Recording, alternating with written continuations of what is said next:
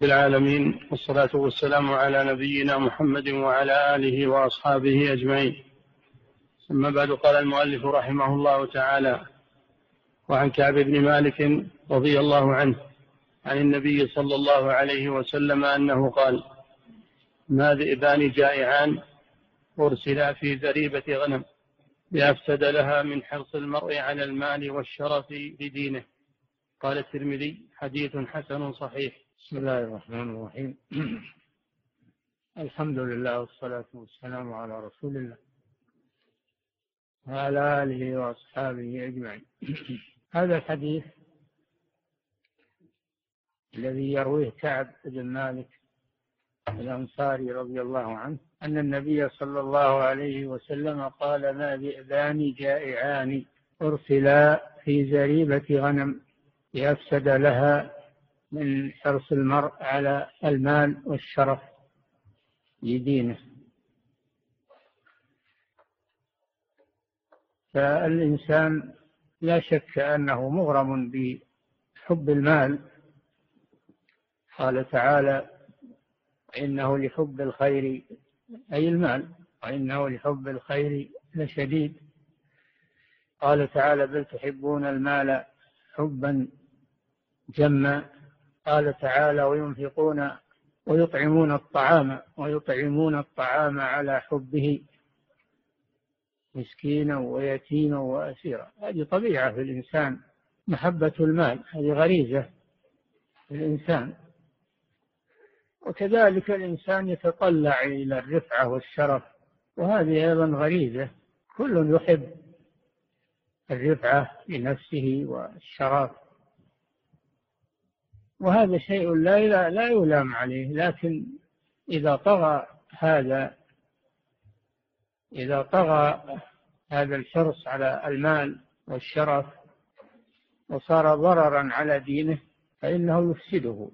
إذا طغى حب المال على حب الدين فإن المال فإن حب المال يفسد الدين ويؤثر أخذ المال وطلب المال ولو كان حراما ولو كان غصبا أو نهبا أنه يحب المال. فلا فينسى فينسى دينه. بعض الناس ينسى دينه. كما قال صلى الله عليه وسلم يبيع دينه بعرض من الدنيا.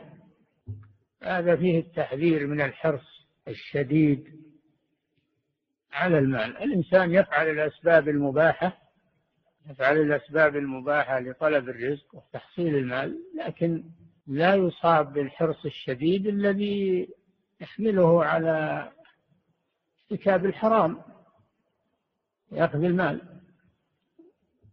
يقتصر على أخذ المال من الطرق الحلال والمكاسب الطيبة ويترك أخذه بطريق محرم. لكن إذا زاد حب المال في نفسه ينسى دينه والعياذ بالله. ينسى دينه. كالذئب إذا دخل على الغنم وهي في زريبة يعني الغنم في حظيرة حظيرة تجمعها. من عادة العرب يجعلون حظائر للأغنام يدخلونه يدخلونها فيها للحفظ ولحمايتها. قد يتسلل الذئب عليها ويدخل معها فيتلف هذا شيء معروف. هذا شيء معروف. ومجرب أن الذئب إذا وجد غنما مجموعة له ولا تقدر على الفرار بسبب الزريبة أنه يتلفه. كذلك الحرص على المال يتلف الدين. هذا إذا كان ذئبا واحدا فكيف إذا كان أكثر من واحد ذئبان وجائعان أيضا. فإن الإفساد في الغنم يكون أكثر. هذا مثل ضربه النبي صلى الله عليه وسلم. فالحرص على المال ذئب يقضي على الدين أو ينقص الدين. والحرص على الشرف أيضا ذئب.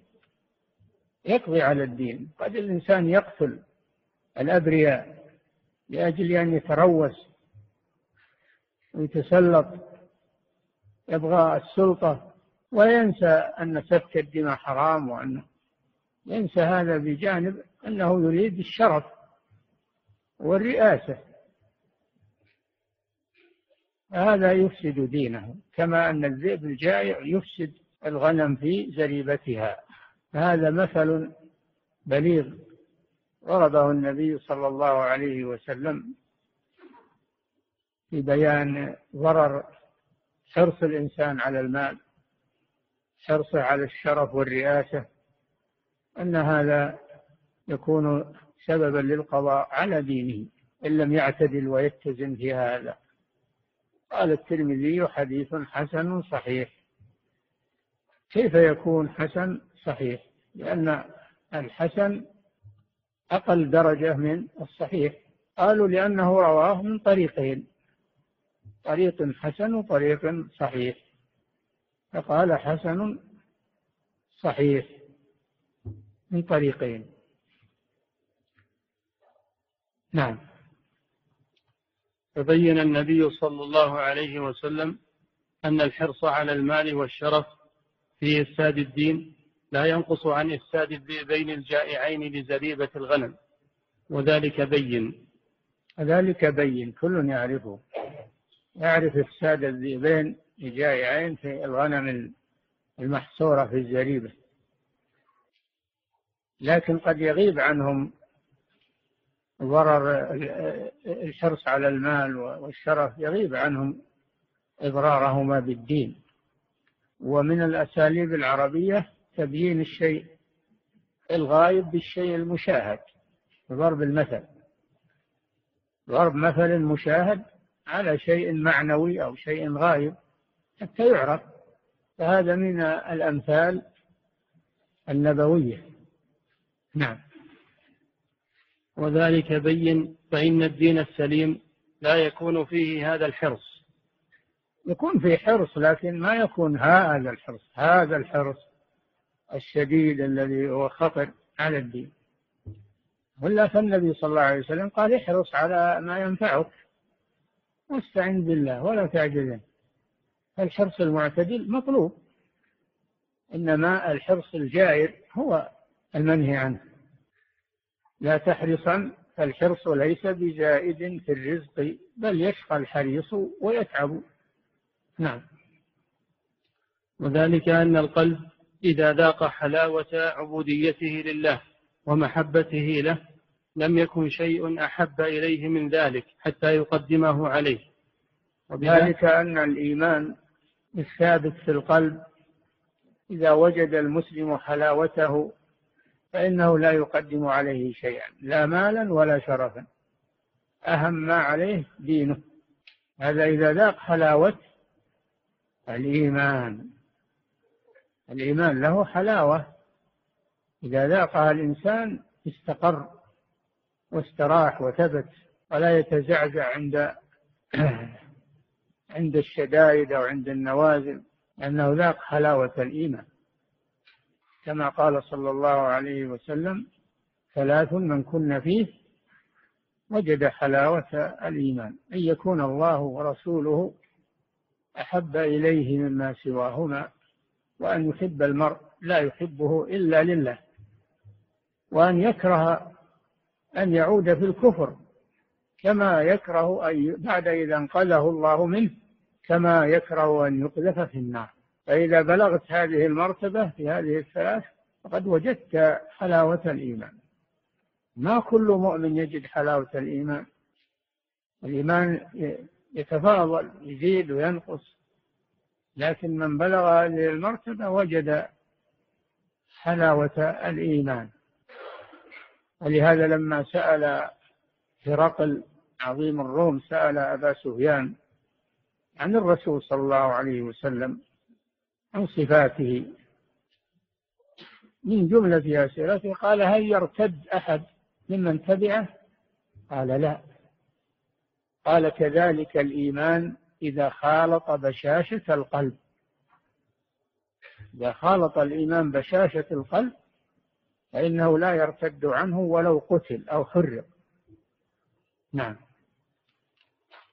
وذلك أن القلب إذا ذاق حلاوة عبوديته لله ومحبته له لم يكن شيء أحب إليه من ذلك حتى يقدمه عليه. نعم. وبذلك يصرف عن أهل الإخلاص لله السوء والفحشاء. قال تعالى قل إن كان آباؤكم وأبناؤكم وإخوانكم وأزواجكم وعشيرتكم وأموال اقترفتموها وتجارة تخشون كسادها ومساكن ترضونها أحب إليكم من الله ورسوله وجهاد في سبيله فتربصوا حتى يأتي الله بأمره. والله لا يهدي القوم الفاسقين. نعم. وبذلك يصرف عن أهل الإخلاص لله السوء والفحشاء. إذا بلغ الإنسان هذه المرتبة وهي مرتبة المخلصين لله عز وجل فإنه يصرف الله عنه السوء. إذا عرض له سوء يصرفه الله عنه أو عرضت له شهوة يصرفها الله عنه ويحميه كما حصل ليوسف عليه السلام. لما راودته امرأة العزيز وما عندها من المغريات والجمال و, و أغلق غلقت الأبواب و يعني كل شيء مهيأ. لكن إخلاصه لله منع. كذلك لنصرف عنه السوء والفحشاء. إنه من عبادنا هذا هو السبب. إنه من عبادنا المخلصين. هذا هو السبب. حجزه إيمانه بالله عز وجل وإخلاصه لله ومحبته لله حجزته عن المغريات المحرمة. لما قالت له هيت لك؟ قال معاذ الله. معاذ الله. إنه ربي أحسن مثواي. إنه لا يفلح الظالمون. نعم. كما قال تعالى كذلك لنصرف عنه السوء والفحشاء إنه من عبادنا المخلصين. نعم. فإن, فإن المخلص لله ذاق من حلو ذاق من حلاوة عبوديته لله ما يمنعه عن عبوديته لغيره. نعم. ومن حلاوة محبته لله ما يمنعه عن محبة غيره. نعم. لكن إذا ما بلغ هذه المرتبة فقد تدركه الشهوات. والشبهات. أما إذا بلغ هذه المرتبة فإنه لا يدركه شيء من الشهوات والشبهات. يكون ثابتا ثبات الجبال الرواسي. نعم. إذ ليس عند القلب السليم لا أحلى ولا ألذ ولا أطيب ولا أسر ولا أنعم من حلاوة الإيمان المتضمن عبوديته لله ومحبته له. ينسى كل ملذة وكل حلاوة في الدنيا عند حلاوة الإيمان. نعم. المتضمن عبوديته لله ومحبته له وإخلاصه الدين له وذلك يقتضي المتضمن؟ نعم. المتضمن عبوديته لله نعم. ومحبته له نعم. وإخلاصه الدين له. نعم. وذلك يقتضي انجذاب القلب إلى الله فيصير القلب منيبا إلى الله خائفا منه. هذا هو القلب المنيب. في ذلك لذكرى هذا هو القلب أو جاء بقلب منيب. آه من جاء بقلب منيب أي راجع إلى الله سبحانه وتعالى عائد إلى الله. نعم. فيصير القلب منيبا إلى الله خائفا منه راغبا راهبا. كما قال تعالى من خشي الرحمن بالغيب وجاء بقلب منيب. نعم هذا هو القلب المنيب الراجع إلى الله عز وجل المعرض عما سواه. نعم. إذ المحب يخاف من زوال مطلوبه أو عدم حصول مرغوبه فلا يكون عبد الله ومحبه إلا بين خوف ورجاء فلا يكون عبد الله ومحبه إلا بين خوف ورجاء كما قال تعالى أولئك الذين يدعون يبتغون إلى ربهم الوسيلة أيهم أقرب ويرجون رحمته ويخافون عذابه. إن عذاب ربك كان محذورا. والمراد بذلك عزير وعيسى وأمه الذين اتخذهم اليهود والنصارى أربابا من دون الله. قال الله جل وعلا إن هؤلاء إن هؤلاء الذين اتخذتموهم أربابا وهم عباد لي يرجونني ويخافونني ويدعونني فهم فقراء فهم فقراء إلى الله عز وجل. أولئك الذين يدعون أي يدعوهم المشركون من اليهود والنصارى والقبوريين. أولئك الذين يدعون يبتغون إلى ربهم الوسيلة أي القرب من الله جل وعلا يتنافسون في ذلك. أيهم أقرب؟ ويرجون رحمته ويخافون عذابه يجمعون بين الخوف والرجاء. لا يأخذون الخوف فقط ويقنطون من رحمة الله ولا يأخذون الرجاء فقط فيأمنون من مكر الله بل يكونون بينهما بين الخوف والرجاء. هذه طريقة الأنبياء عليهم الصلاة والسلام ومن تبعهم. نعم. وإذا كان العبد مخلصا لله اجتباه ربه فأحيا قلبه واجتذبه إليه فينصرف عنه ما يضاد ذلك من السوء والفحشاء ويخاف من حصول ضد ذلك. بخلاف القلب الذي لم يخلص لله فإن فيه طلبا وإرادة وحبا مطلقا فيهوى فيهوى كل ما يسمح له إذا بلغ القلب مرتبة الإخلاص لله عز وجل لا يضره شيء. مهما عرض له من الشبهات والشهوات والشدائد فإنه ثابت. وأما إذا كان في القلب نقص من الإيمان قد يتأثر بالعوارض يتأثر بالعوارض من الشبهات والشهوات والمخاوف وغير ذلك حسب ما فيه من النقص. نعم. بخلاف القلب الذي لم يخلص لله فإن فيه طلبا وإرادة وحبا مطلقا فيهوى كل ما يسمح له ويتشبث بما يهواه. كالغصن أي نسيم مر به عطفه وأمانه. غصن الشجرة كل ما جاء نسيم من الهوى أماله. شمال جنوب شرق غرب هو ثابت كذلك القلب الناقص الإيمان ناقص الإخلاص تميله العوارض. نعم. فتارة تجتذبه الصور المحرمة وغير المحرمة. العشق يعني يجذبه العشق إذا رأى النساء. فإنه ينجذب إليهن سواء في الحرام أو في الحلال مثل زوجته ومملوكته. نعم. ينجذب إليها. وينشغل بها. نعم.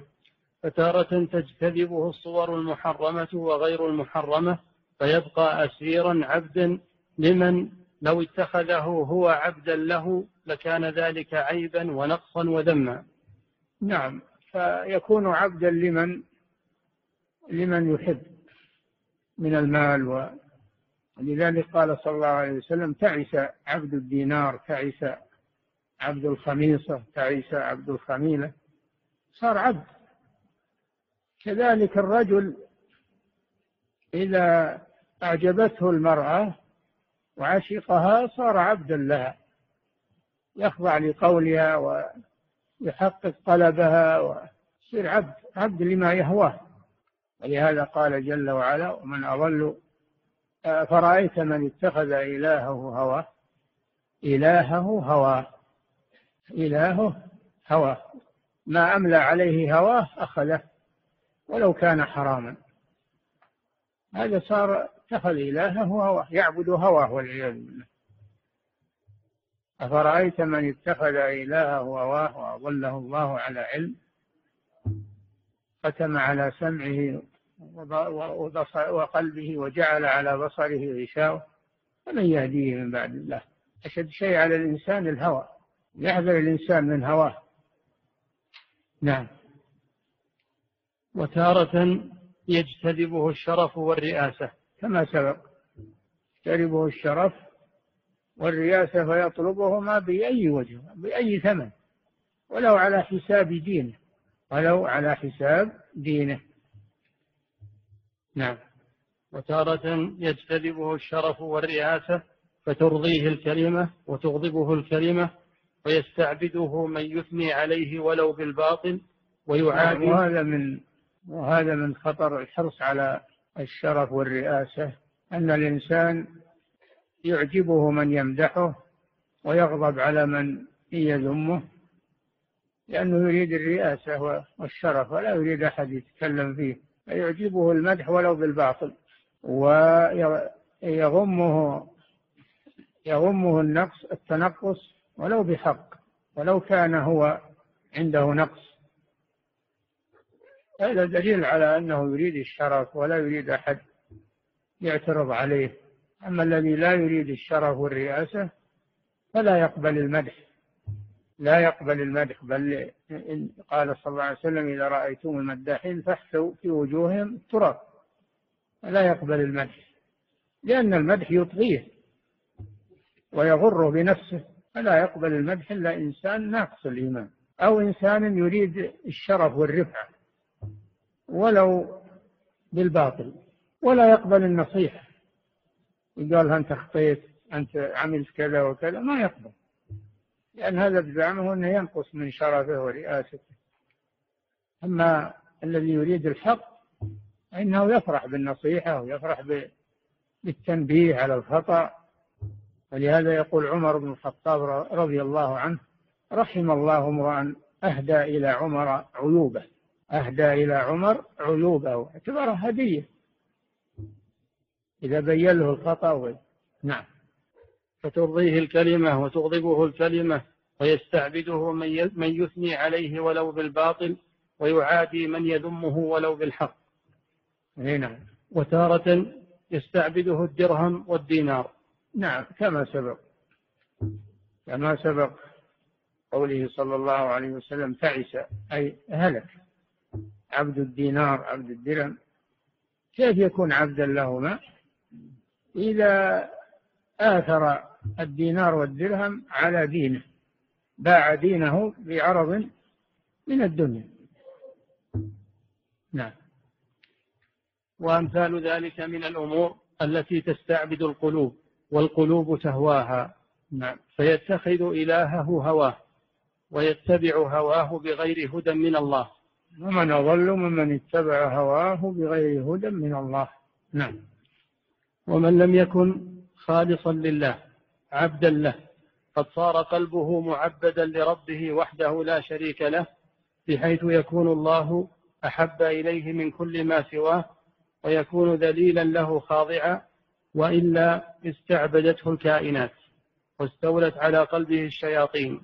من لم يكن عبدا لله صار عبدا لهواه صار عبدا للشيطان. فالإنسان عبد لا بد أن الإنسان عبد. وإما أن يكون عبدا لله وإما أن يكون عبدا لغيره. ما أحد ما يكون عبد أبدا لأنه مخلوق عبد مخلوق بشر. فإما يكون عبدا لله وإما يكون عبدا لغير الله.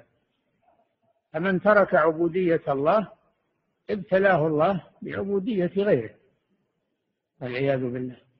ولذلك المشركون لما تركوا عبودية الله ابتلوا بعبادة الأصنام والأشجار والأحجار والجمادات ابتلوا بهذا. يقول ابن القيم رحمه الله هربوا من الرق الذي خلقوا له. فبلوا برق النفس والشيطان. والرق هو العبودية. فأنت مخلوق لعبودية الله. فإذا تركتها صرت عبدا لغير الله. ولا بد لا بد أنك عبد. مهما قلت إني حر وإني كذا أنت عبد. مستعبد لله أو لغيره في هذه الحياة. نعم. وإلا استعبدته الكائنات واستولت على قلبه الشياطين وكان من الغاوين إخوان الشياطين وصار فيه من السوء والفحشاء ما لا يعلمه إلا الله وهذا أمر ضروري لا حيلة فيه. نعم عبودية الله شرف للإنسان وحرية هي الحرية. وأما عبودية الإنسان لغير الله فهي ذلة ومهانة ورق. لغير الله عز وجل. فلا يحرر العبد من الهوى ومن الشهوات ومن المخلوقات. لا يحرره من عبوديتها إلا أن يكون عبدا لله سبحانه وتعالى. نعم. فالقلب إن لم يكن فالقلب إن لم يكن حنيفا مقبلا على الله معرضا عما سواه. الحنيف الحنيف معناه المقبل على الله. معرضا عما سواه. هذا هو الحنيف. إن إبراهيم كان أمة قانتا لله حنيفا. الحنيف هو المقبل على الله. المعرض عما سواه. فإبراهيم عليه السلام كان مقبلا على الله بجميع قلبه وعمله واتجاهه. معرضا عما سواه. نعم. القلب إن لم يكن حنيفية حنيفية ملة إبراهيم عليه السلام. نعم. فالقلب إن لم يكن حنيفا مقبلا على الله معرضا عما سواه كان مشركا. نعم ولا بد. إذا لم يكن مقبلا على الله معرضا عما سواه وقع في الشرك بلا شك. لأنه كما قلنا الإنسان عبد فإما أن يكون عبدا لله وإما أن يكون عبدا لغير الله. ما أحد ما هو بعبد. من البشر. بل كل من في السماوات والأرض عبيد لله عز وجل. نعم. فالقلب إن لم يكن حنيفا مقبلا على الله معرضا عما سواه كان مشركا. قال الله تعالى فأقم وجهك للدين حنيفا. فطرة الله التي فطر الناس عليها. لا تبديل لخلق الله. ذلك الدين القيم. ولكن أكثر الناس لا يعلمون. منيبين إليه واتقوه وأقيموا الصلاة. ولا تكونوا من المشركين من الذين فرقوا دينهم وكانوا شيعا كل حزب بما لديهم فرحون. فأقم وجهك للدين حنيفا. يقول الله لنبيه محمد صلى الله عليه وسلم وهو أمر لجميع الأمة. أقم وجهك اعتدل عن الميلان. هذه الحنيفية. أقم وجهك للدين حنيفا. مقبلا على الله معرضا عما سواه. فأقم وجهك للدين حنيفا. فطرة الله التي فطر الناس عليها. دين الإسلام هو دين الفطرة. هو الذي يوافق الفطرة ويوافق القلب السليم. دين الإسلام. فطرة الله التي فطر الناس عليها. أي خلقهم عليها. ولهذا قال صلى الله عليه وسلم كل مولود يولد على الفطرة. فأبواه يهودانه أو ينصرانه أو يمجسانه. وينحرف بالتربية السيئة ودعاة السوء. وإلا أصله أنه على الفطرة السليمة. أصل الإنسان أنه على الفطرة السليمة. خلقه الله كذا. لكن تغير الفطرة أحيانا. لا تبديل لخلق الله. ما قال لا تبديل لمخلوق الله. المخلوق يغير ويبدل. لكن خلق الله ما أحد يخلق أحد على غير الفطرة أبدا. هذا خلق الله سبحانه وتعالى ما أحد يغيره. فالأصل أنه ما أنه على الفطرة. لكن ترى تغيير هو فيما بعد ذلك على يد أهل الضلال. نعم. فطرة الله التي فطر الناس عليها. لا تبديل لخلق الله. ثم قال ذلك الدين القيم. دل على أن الفطرة هي الدين. هي الدين القيم. ولكن أكثر الناس لا يعلمون. لا يعلمون ذلك. ولكن أكثر الناس لا يعلمون. ومعنى أقم وجهك أي أخلص عملك. واتجاهك ومقصودك أخلصه. أخلص عملك ووجهتك إلى الله سبحانه وتعالى. ثم قال منيبين إليه. يعني الإنسان يحصل منه خطأ لكن ينيب إلى الله عز وجل. الذي فطرته سليمة إذا أخطأ ينيب إلى الله ويرجع إليه. نعم. منيبين إليه واتقوه وأقيموا الصلاة ولا تكونوا من المشركين. منيبين إليه واتقوه. اتقوا الله سبحانه وتعالى بامتثال أوامره واجتناب نواهيه. وأقيموا الصلاة. أليست الصلاة من التقوى؟ لماذا عطفت؟ للاهتمام بها. يدل على أهمية الصلاة أن الله عطفها على التقوى وهي داخلة فيها من أجل الاهتمام بالصلاة. ولا تكونوا من المشركين الذين انحرفت فطرتهم وعبدوا غير الله عبدوا غير الله من الأصنام والأشجار والأحجار والشهوات والأطماع الذين من الذين فرقوا دينهم. هذا طبيعي إن الإنسان إذا ترك الدين الصحيح إنه يبتلى بالأديان الباطلة ولا يستقر على دين ولا يجتمعون على دين ولذلك المشركون متفرقون. في معبوداتهم بخلاف الموحدين المسلمين دينهم واحد كلمتهم واحدة ومعبودهم واحد. أما المشركون فإنهم يتفرقون لأن ما كل واحد يرضيه معبود الثاني. كل واحد يبغى له صنم لحاله يبغى له يقول هذا أحسن من اللي أنت عليه وهكذا. كل حزب بما هذه مصيبة كل حزب بما لديهم فرحون. ما يدركون أنهم مخطئون بل كل يدعي أنه مصيب وفرح بما عنده من الباطل. هذه مصيبة. أما لو أن الإنسان يخطئ ويصير عنده شك من أمره هذا حري أنه يتوب. لكن إذا كان مقتنع مما هو عليه من الباطل وفرح به فهذا لا يمكن أنه يتوب والعياذ بالله. نعم. وقد جعل الله سبحانه وتعالى إبراهيم وآل إبراهيم أئمة لهؤلاء الحنفاء المخلصين. جعل الله إبراهيم وآل إبراهيم وهم أتباعه قدوة لمن جاء بعدهم من الموحدين والحنفاء. كما قال الله له قال إني جاعلك للناس إماما. فهو إمام الموحدين عليه الصلاة والسلام. جعله الله قدوة. للموحدين إلى أن تقوم الساعة. وكذلك أتباعه من ذريته والأنبياء والمرسلين الذين جاءوا من ذريته أيضا. هم أيضا آه، أئمة هم أئمة وجعلنا منهم أئمة يهدون بأمرنا. لما صبروا وكانوا بآياتنا يوقنون. نعم. فإبراهيم وأتباعه وذريته أئمة للمسلمين. نعم. وقد جعل الله سبحانه وتعالى إبراهيم وآل إبراهيم أئمة لهؤلاء الحنفاء المخلصين أهل محبة الله وعبادته نعم. وإخلاص الدين له. كما جعل فرعون وآل فرعون أئمة المشركين المتبعين أهواءهم. نعم.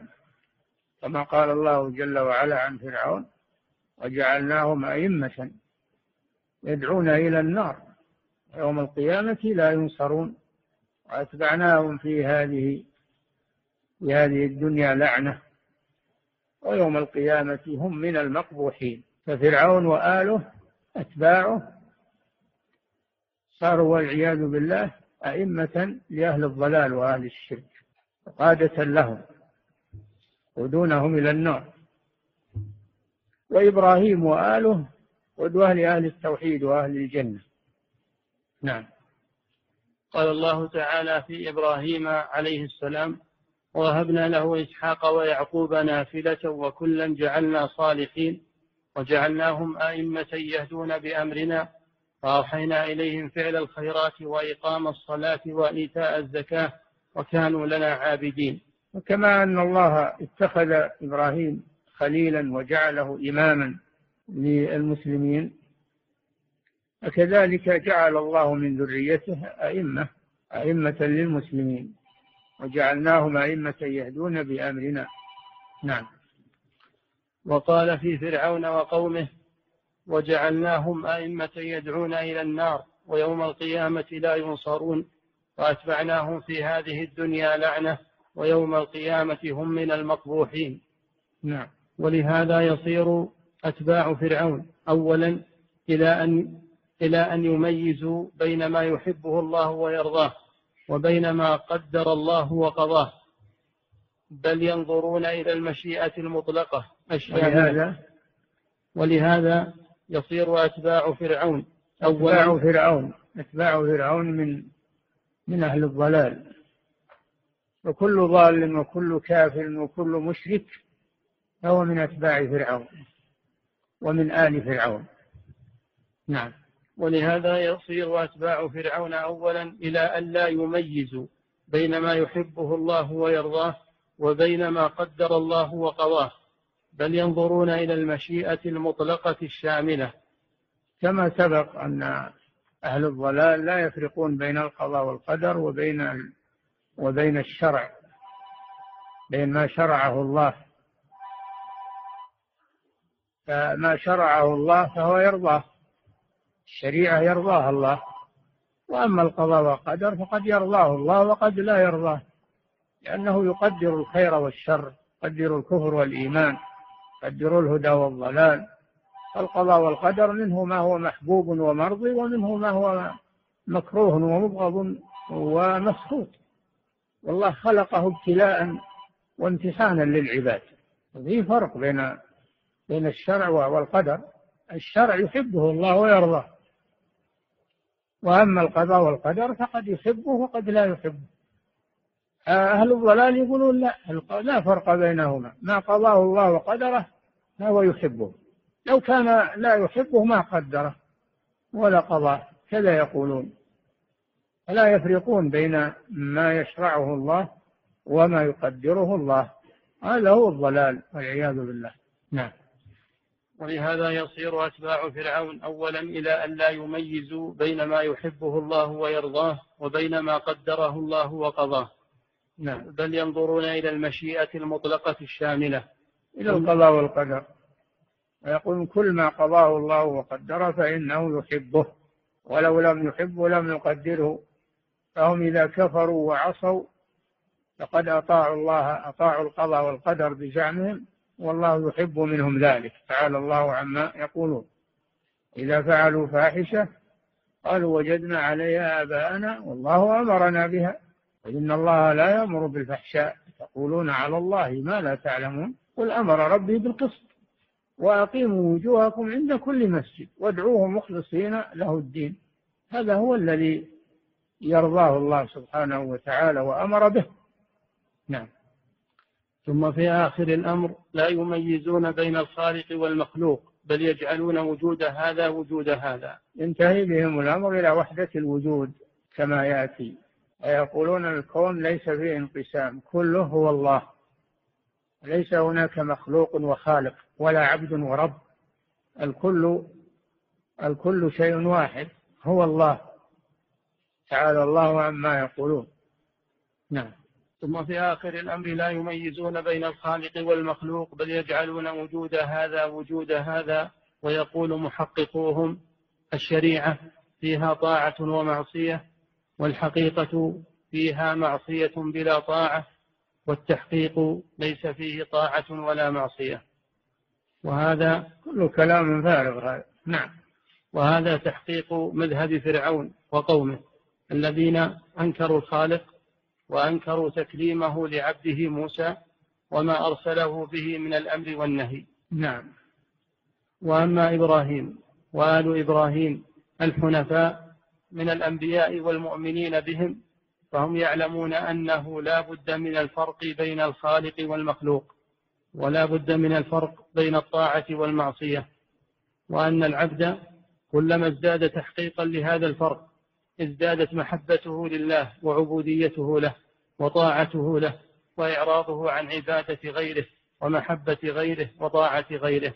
نعم. هذه ثمرات هذه ثمرات الإيمان بالله عز وجل والتوحيد والإخلاص لله. أن الله يجعل في القلب فرقانا يفرق به بين الحق والباطل. يا أيها الذين آمنوا إن تتقوا الله يجعل لكم فرقانا. يجعل لكم فرقانا. أما الذي لا يعبد الله عز وجل ويشرك به فلا يكون عنده فرقان بين الحق والباطل. كذلك الملحد والضال لا يفرقون بين الحق والباطل ولا بين المسلم والكافر ولا بين الهدى والضلال. لا يفرقون بين هذا وهذا لأن الله أعمى بصائرهم. نعم. وهؤلاء المشركون الضالون يسوون بين الله وبين خلقه. والخليل يقول أفرأيتم ما كنتم تعبدون أنتم وآباؤكم الأقدمون؟ فإنهم عدو لي إلا رب العالمين. نعم. المشركون يسوون بين الخالق والمخلوق ويعدلون يعدلون المخلوق بالخالق. الذين كفروا بربهم يعدلون. ولا يفرقون بين المخلوق والخالق. أما إبراهيم عليه السلام فإنه فرق بين المخلوق والخالق. فقال فرأيتم ما كنتم تعبدون؟ يعني من الأصنام. أنتم وآباؤكم الأقدمون. فإنهم عدو لي إلا رب العالمين. الذي خلقني فهو يهدين. والذي آه هو يطعم والذي هو يطعمني ويسقين وإذا مرضت فهو يشفين. الذي يميتني ثم يحيين. الذي أطمع أن يغفر لي خطيئتي يوم الدين. أما أما المشركون فإنهم في النهاية يقولون تالله إن كنا لفي ضلال مبين. إذ نسويكم برب العالمين. يقولون لمن عبدوهم في الدنيا من أصنامهم وطواغيتهم تالله إن كنا لفي كنا يعني في الدنيا لفي ضلال مبين. أدركوا ضلالهم. إذ نسويكم برب العالمين. فهم سووهم بالله فعبدوهم مع الله. عبدوهم مع الله. ما عبدوهم إلا لأنهم سووا بينهم وبين الله. تعالى الله عن ذلك. نعم. ويتمسكون بالمتشابه من كلام المشايخ كما فعلت النصارى. مثال ذلك؟ شب... يتمسكون أهل الضلال دائما وفي كل وقت يتمسكون بالمتشابه. والمتشابه هو الشيء الذي لا يعرف معناه إلا برده إلى غيره مما يفسره ويوضحه. فالقرآن فيه محكم وفيه متشابه. المتشابه هو الذي لا يظهر معناه في نفسه ولكن يرد إلى غيره من الآيات فيفسره ويوضحه. يرد المتشابه إلى المحكم تفسيره وبيان المراد منه. هذه طريقة الراسخين في العلم. أما أهل الزيغ فهم يأخذون المتشابه ويتركون المحكم. هذا في كل زمان وفي كل مكان. أهل الزيغ والضلال دائما يتمسكون بالمتشابه من الكلام من كلام الله ومن كلام العلماء أيضا. فإذا وجد كلمة لبعض العلماء ما هي واضحة؟ أو كلمة قالها وفسرها في موطن آخر أخذوها على طول وتركوا تفسيرها وتركوا مراد المتكلم بها لأنهم قصدهم الضلال ابتغاء الفتنة. هذا قصدهم ابتغاء الفتنة. فأما الذين في قلوبهم زيغ يتبعون ما تشابه منه ابتغاء الفتنة وابتغاء تأويله. فإذا وجدت لعالم من العلماء كلاما فيه غموض أو فيه توهيم أو حتى فيه خطأ فارجعه إلى كلامه الآخر ارجعه إلى كلام العالم الآخر. لأنه له كلام هنا وهنا تجمع كلام بعضه مع بعض فيتضح مقصوده يتضح مراده هذا هو طريقة الراسخين في العلم. ولذلك تجد الآن بعض المتعالمين ما نقول إنهم إن شاء الله أهل زيغ نقول جهال. جهال يأخذون طرف من كلام العالم ويقولون هذا رأي فلان قال في كذا. ولا يردونه إلى كلامه الآخر أو مؤلفه الآخر الذي يوضحه ويبينه أو يبين أنه تراجع عن الرأي الأول. ما ما يعملون هذا لجهلهم. بعض الناس يعمل هذا لزيغه. ما هو لجهله بل لزيغه. نعم. ويتمسكون بالمتشابه من كلام المشايخ كما فعلت النصارى. مثال ذلك اسم الفناء. فإن الفناء ثلاثة أنواع. يكفي الفناء. من تبغين الفناء أنت. خلوه درس آخر إن شاء الله. نعم. يقول فضيلة الشيخ وفقكم الله. لو ولد مولود على الفطرة ثم عاش ومات عليها لكنه لم يأته عن الإسلام شيء ومات على ذلك. لا الفطرة وحدها ما تكفي. لكن الفطرة تربة صالحة. تربة صالحة للغرس. الفطرة وحدها ما تكفي. لابد من من إرسال الرسل ولا بد من إنزال الكتب. لكن الفطرة السليمة تقبل هذا تفرح به ويلائمها. وإلا وحدها لا تكفي. ولذلك أرسل الله الرسل وأنزل الكتب. لو كانت الفطرة تكفي ما أنزل الله الكتب وأرسل الرسل. لكن الفطرة صالحة للقبول قبول الحق وتفرح بالحق الفطرة السليمة وينبت فيها العلم والعمل الصالح. بخلاف الفطرة المنحرفة المفسدة هذه لا تقبل حقا وإنما تريد الباطل لأنها خربت. مثل الأرض السبخة التي لا لا تنبت. الأرض السبخة ما تنبت إنها فاسدة. تربة فاسدة. كذلك الفطرة المنحرفة تربة فاسدة. نعم. يقول فضيلة الشيخ وفقكم الله أطفال الكفار الذين ماتوا وهم نعم. أطفال الكفار الذين ماتوا وهم صغار قبل البلوغ. هؤلاء ما يقال إنهم مسلمون. ما يقال إنهم مسلمون لكن يقال يعذرون بالجهل وأمرهم إلى الله هذا هو الصواب. ان امرهم إلى الله. لأنهم ما بلغهم دعوة ولا بلغهم رسالة. نعم. فأمرهم إلى الله. نعم. يقول فضيلة الشيخ وفقكم الله في قول الله تعالى فطرة الله التي فطر الناس عليها. وقول النبي صلى الله عليه وسلم كل مولود يولد على الفطرة. هل يؤخذ من هذا أو هل يفهم من هذا أن الفطرة دليل على إقامة الحجة. الفطرة قابلة للحق كما ذكرنا وقلنا تربة صالحة. مثل التربة الطيبة إذا نزل عليها المطر تقبل وتنبت وتمسك الماء للناس. بخلاف التربة الفاسدة فهي لا تمسك ماء ولا تنبت كلام كما شبهها النبي صلى الله عليه وسلم. نعم. يقول فضيلة الشيخ وفقكم الله بعض الناس في هذا الزمان يقول إن الذي يدخل في الأحزاب الإسلامية على حق لأنه يظن أنه على الحق. فهل هذا الكلام صحيح؟ ما الظن الله بين لنا بالكتاب والسنة. بين لنا الحق من الباطل. فنرجع للكتاب والسنة.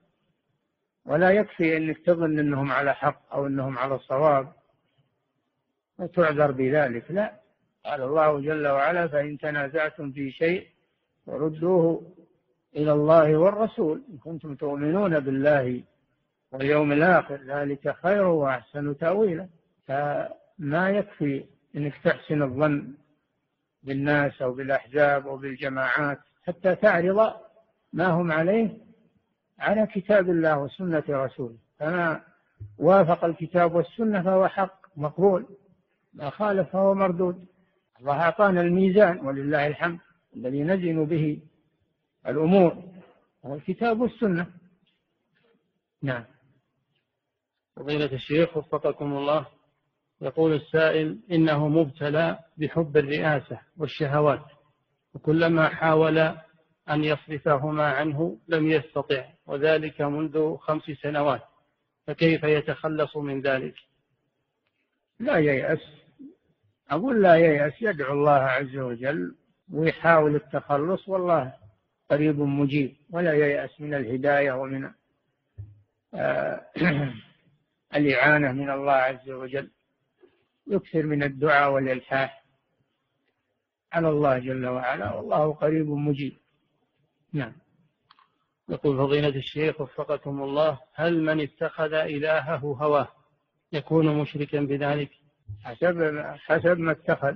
إذا كان اتخذ إلهه هواه وعبد غير الله وأشرك بالله فهذا مشرك كافر أما إذا اتخذه إلهه هواه فيما دون ذلك فيما دون الشرك ودون الكفر فهذا خطأ وضلال. وقابل للتوبة و... نعم. يقول فضيلة الشيخ وفقكم الله هل يستدل على صرف يوسف عليه السلام؟ ها؟ هل يستدل على صرف يوسف عليه السلام عن الفحشاء؟ أن ذلك بفضل التوحيد لأنه كان من دعاة التوحيد. نعم إنه كان من عبادنا المخلصين. مخلصين معناه موحدين. موحدين لله عز وجل. نعم. يقول فضيلة الشيخ وفقكم الله هل هناك فرق بين الدين والملة؟ لأننا نلاحظ أن الدين ينسب إلى النبي صلى الله عليه وسلم والملة تنسب إلى إبراهيم عليه السلام كما في دعاء الصباح والمساء. تنسب أيضا الملة إلى محمد ملة محمد دين محمد شريعة محمد. لا بأس بذلك نعم. يقول فضيلة لأنه جاء بها لأنه جاء بها وبلغها. نعم. يقول فضيلة الشيخ وفقكم الله ما حكم دعاء ما حكم دعاء الله والتوسل إليه بأفعاله؟ كقول بعضهم يا سامع الصوت ويا سابق الفوت. هذا توسل إلى الله بصفاته. توسل إلى الله بأسمائه وصفاته. ولله الأسماء الحسنى فادعوه بها. ويتوسل إليه بأسمائه وصفاته سبحانه وتعالى. نعم. يا قريب مجيب يا سامع الصوت يا قاضي الحاجات يا مجيب الدعوات. كل هذا من من صفات الله جل وعلا. نعم. يقول فضيلة الشيخ وفقكم الله ما حكم تسمية بعض الأماكن بالعزيزية والرحمانية اشتقاقا من اسمي الله العزيز والرحمن؟ وهل هو؟ لا ما هو اشتقاق من اسم الله. اشتقاق من اسم العبد عبد الرحمن.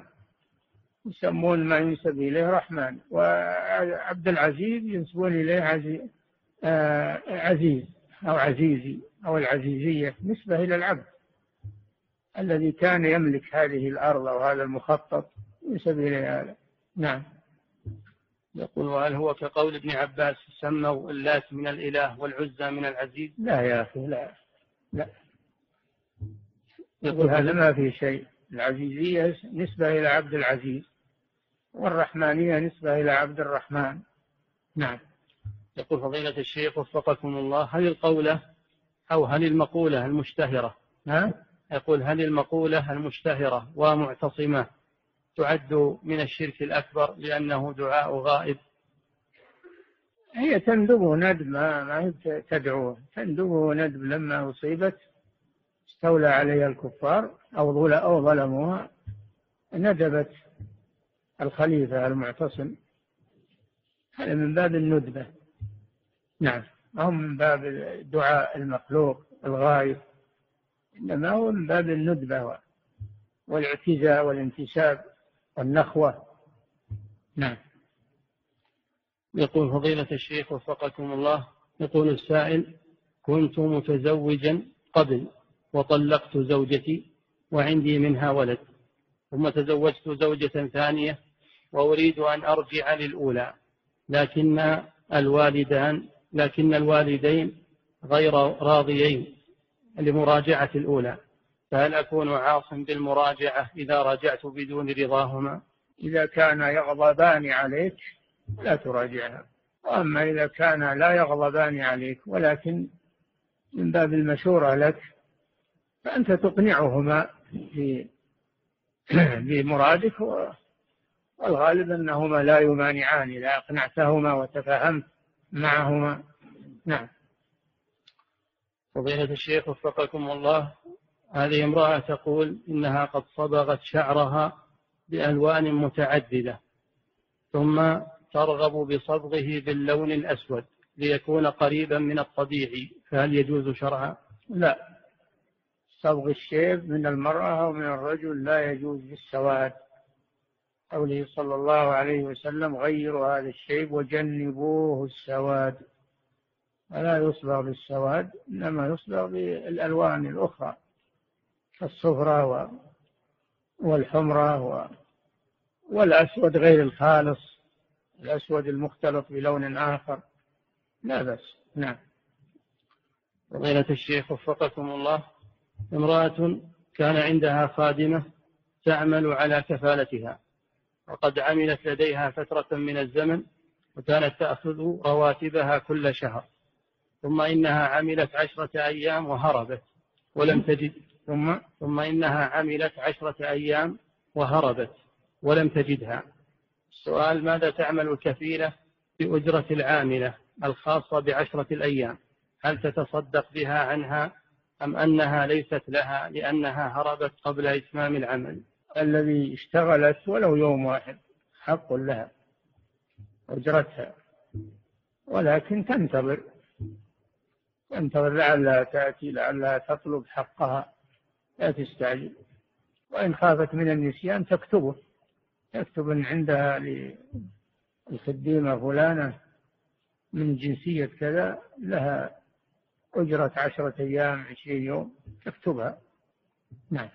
يقول فضيلة الشيخ وفقكم الله رجل سأل كاهنا فصدقه بما يقول وهو ممن قامت عليه الحجة فهل يلزمه إعادة الشهادتين؟ رجل سأل كاهنا فصدقه بما يقول وهو, وهو ممن قامت عليه الحجة فهل يلزمه إعادة الشهادتين؟ يتوب إلى الله عز وجل يلزمه التوبة إلى الله عز وجل. والندم على ما حصل. نعم. يقول فضيلة الشيخ وفقكم الله ما مدى صحة هذا الدعاء؟ اللهم إني أتوسل إليك بدعاء الصالحين من عبادك. لا ما يجوز هذا. هذا توسل الله بعمل غيرك. دعاء الصالحين هذا عملهم ما هو بعملك أنت ولا تتوسل بعمل غيرك. إنما تتوسل بعملك أنت. توسل الله بالعمل توسل الله بعمل العامل ما هو بعمل غيره. ما علاقة بأعمال غيرك وصلاح غيرك ما لك فيه شيء. تلك أمة قد خلت لها ما كسبت ولكم ما كسبتم. لا تسألون عما كانوا يعملون. نعم. يقول فضيلة الشيخ وفقكم الله وما مدى صحة هذه العبارة التي تكتب على بعض السيارات؟ نمشي على كف القدر ولا ندري عن المكتوب. كف القدر القدر له كف. تزيد في الكلام. أو قال نمشي على القدر ولا ندري عن المقدور من طيب هذا. أما الكف هذا ما ما له أصل. نعم. يقول فضيلة الشيخ وفقكم الله في قول الرسول صلى الله عليه وسلم لمن حلف باللات والعزى قال قل لا إله إلا الله فهل هذا دليل على أن قائله يكفر وأن قول لا إله إلا الله من تجديد الإسلام أم أنه من باب الكفارة لهذا الحلف بغير الله؟ كفارة هذه كفارة وتطهير. حصل هو حصل منه الشرك. الشرك أصغر بالحلف بغير الله.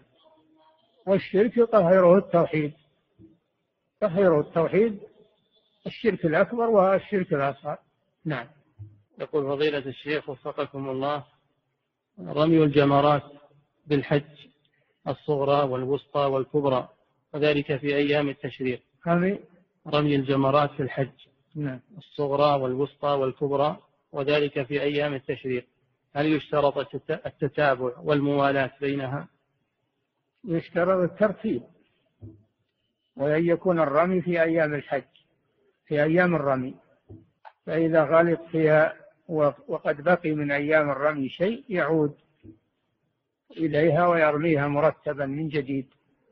وأما إذا مضت أيام الرمي فيتقرر عليه فدية يذبح فدية بدلا عن الواجب الذي تركه. نعم. نعم. يقول فضيلة الشيخ وفقكم الله يقول عندي عقار وأريد بيعه وطلب مني الشاري شهادة عقد البيع ثم بهذه الشهادة يستطيع أن يطلب قرضا من البنك. السؤال هل يجوز لي أن أصدر هذه الشهادة علما بأنه سيأخذ بها قرضا من البنك؟ وهل يجوز لي قبول هذا المال من الشاري الذي أخذه من البنك؟ أعد السؤال. يقول عندي عقار وأريد بيعه. نعم. وطلب مني الشاري شهادة المشتري يعني. وطلب مني المشتري شهادة عقد البيع. ثم بهذه الشهادة يستطيع أن يطلب قرضا من البنك. ولا ما يعرض عقد البيع على البنك. يعرض عقد البيع الذي صدر بينك وبينه يعرضه على البنك. يكون سقط من المحكمة ببيعك عليه. يروح يروح البنك العقاري. أما أنك تشهد أنك بايع عليه هذا ما حاجة لك بهذا يكفي الصك اللي معك. نعم. يقول فضيلة الشيخ وفقكم الله. من نوى قطع الوضوء هل ينقطع وضوءه وإن لم يأتي بناقض له. لا. إذا نوى قطع الوضوء بعد كمال الطهارة ولم يقطع الوضوء باقي. لكن لو نوى القطع أثناء الوضوء لو نوى القطع في أثناء الوضوء انقطع لأنه ما بعد كمل فيعيده من أوله. أما بعد فراغ الوضوء فلا ينقطع إلا بالحدث. نواقض الوضوء المعروفة نعم. يقول فضيلة الشيخ وفقكم الله يقول هناك بعض المصلين إذا صلى يرفع صوته في الدعاء في السجود والتسبيح في الركوع. يقول هناك بعض المصلين إذا صلى يرفع صوته بالدعاء في السجود وكذلك بالتسبيح في الركوع والسجود فيشوش على غيره من المصلين الآخرين. فما النصيحة لهؤلاء؟ وفقكم الله. لا يجوز للإنسان يشوش على غيره. يدعو الله ويقرأ في الصلاة سرا ولا يشوش على الآخرين فيأتم بذلك. نعم. يقول فضيلة الشيخ وفقكم الله ما حكم الصلاة؟ ما حكم الصلاة خلف السواري؟ هل يباشرها أم يتنحى عنها؟ قالوا إذا صلى إلى عمود يجعلها على على حاجبه ولا يصمد إليه يقصد إليه قصدا. يكره هذا كراهية تنزيه نعم. يقول فضيلة الشيخ وفقكم الله ما حكم حبس الحية وغيرها من المؤذيات حتى تموت؟ هل يأتم فاعل ذلك إذا لم يكن له سبيل إلى قتلها إلا ذلك؟ ما يجوز تعذيب الحيوانات ما يجوز. إذا قتلتم فأحسنوا القتلة وإذا ذبحتم فأحسنوا الذبحة الله كتب الإحسان على كل شيء. ولا يجوز أنك تعذب الحيوانات والحشرات وغيرها. المؤذية تقتلها في الحال. نعم. يقول فضيلة الشيخ وفقكم الله امرأة مات عنها زوجها وأهلها في مكان آخر. فهل يلزمها أن تقضي فترة, فترة الإحداث في بيت زوجها أو أن لها أن تقضيها عند أهلها في المكان الآخر؟ امرأة مات عنها زوجها وأهلها في مكان آخر. فهل يلزمها أن تقضي فترة الإحداث في بيت زوجها أو أن إذا كانت تستطيع البقاء في بيت في بيت زوجها فترة العدة عدة الوفاة فهذا واجب عليها. أما إذا كانت لا تستطيع البقاء في هذا البيت إنها تنتقل إلى البيت الذي ترتاح فيه. نعم. يقول فضيلة الشيخ وفقكم الله ما حكم صلاة النفل يوم الجمعة قبل دخول الإمام مباشرة لمن كان جالسا منذ مدة طويلة؟ الصلاة قبل الجمعة مطلقة يصلي ما تيسر له من الصلوات. أما أنه يرتب دائما قبيل دخول الإمام يقوم يصلي هذا لا أصل له. لكن كونه يصلي متى ما آه، رغب في الصلاة من غير ترتيب ومداومة على وقت معين لا بأس. نعم. يقول فضيلة الشيخ وفقكم الله يقول ما حكم ترتيل الأذان وترتيل المتون العلمية عند قراءتها؟ ترتيل للقرآن. رتل القرآن ترتيلا. أما غير القرآن فلا حاجة إلى الترتيل نعم. يقول فضيلة الشيخ وفقكم الله من المعلوم أن السلف رحمهم الله قد ذموا القصاص فما هو التفسير لقوله سبحانه فاقصص القصص؟ المراد القصص المنهي عنه والمذموم هو غير الثابت أو الكذب. أما القصص الحق القصص الصحيح فهذا شيء طيب. قصص القصص لعلهم يتذكرون. نعم. يقول فضيلة الشيخ وفقكم الله يقول هل من السنة الإكثار من أكل الحلوى اتباعا للرسول صلى الله عليه وسلم لأنه قد ورد إنه يحب الحلوى تمر خاصة وإذا كان ما يضرك لأن بعض الناس الآن يبتلوا بالسكر إذا كان يضرك أكل الحلوى فلا يجوز لك.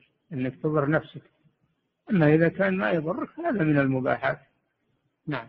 يقول فضيلة الشيخ وفقكم الله هل يشرع للإمام أن يقول بعد قوله استو أن يقول للناس أغلقوا الجوالات حينما يريد الصلاة؟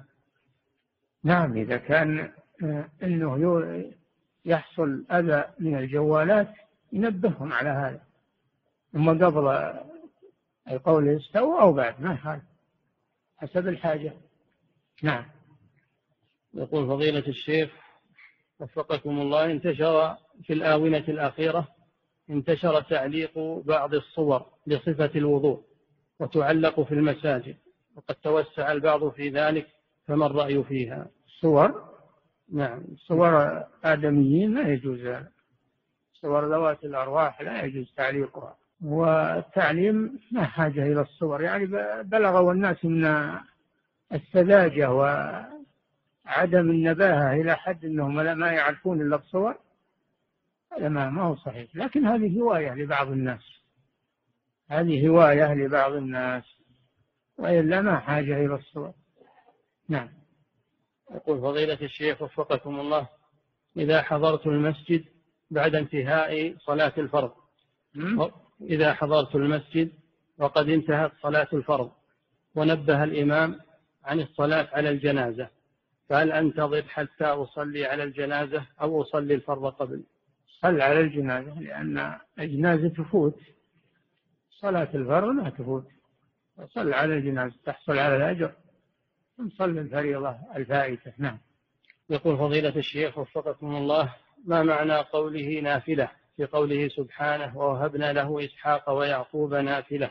زيادة والله أعلم لأن يعقوب سبط سبط لإبراهيم سبط لإبراهيم ليس ابنا لصلبه. نعم.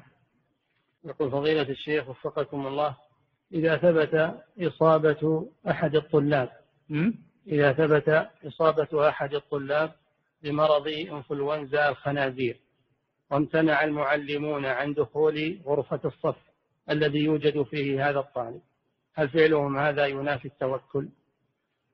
لا هذا من الوقاية. إذا ثبت أن هذا يعدي دخوله الفصل ويخشى منه العدوى فهذا من باب الوقاية.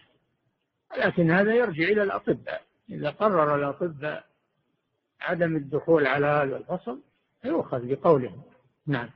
يقول فضيلة الشيخ وفقكم الله لبس الساعة الذي والذي يحصل به المقصود أن الطالب نفسه الطالب نفسه يعزل ولا يترك يدخل الفصول أو يجي للمدرسة يعزل حتى يشفيه الله ويعالج نعم يقول فضيلة الشيخ وفقكم الله لبس الساعة الذي فيه اللون الذهبي أو فيه فضة هل يجوز ذلك؟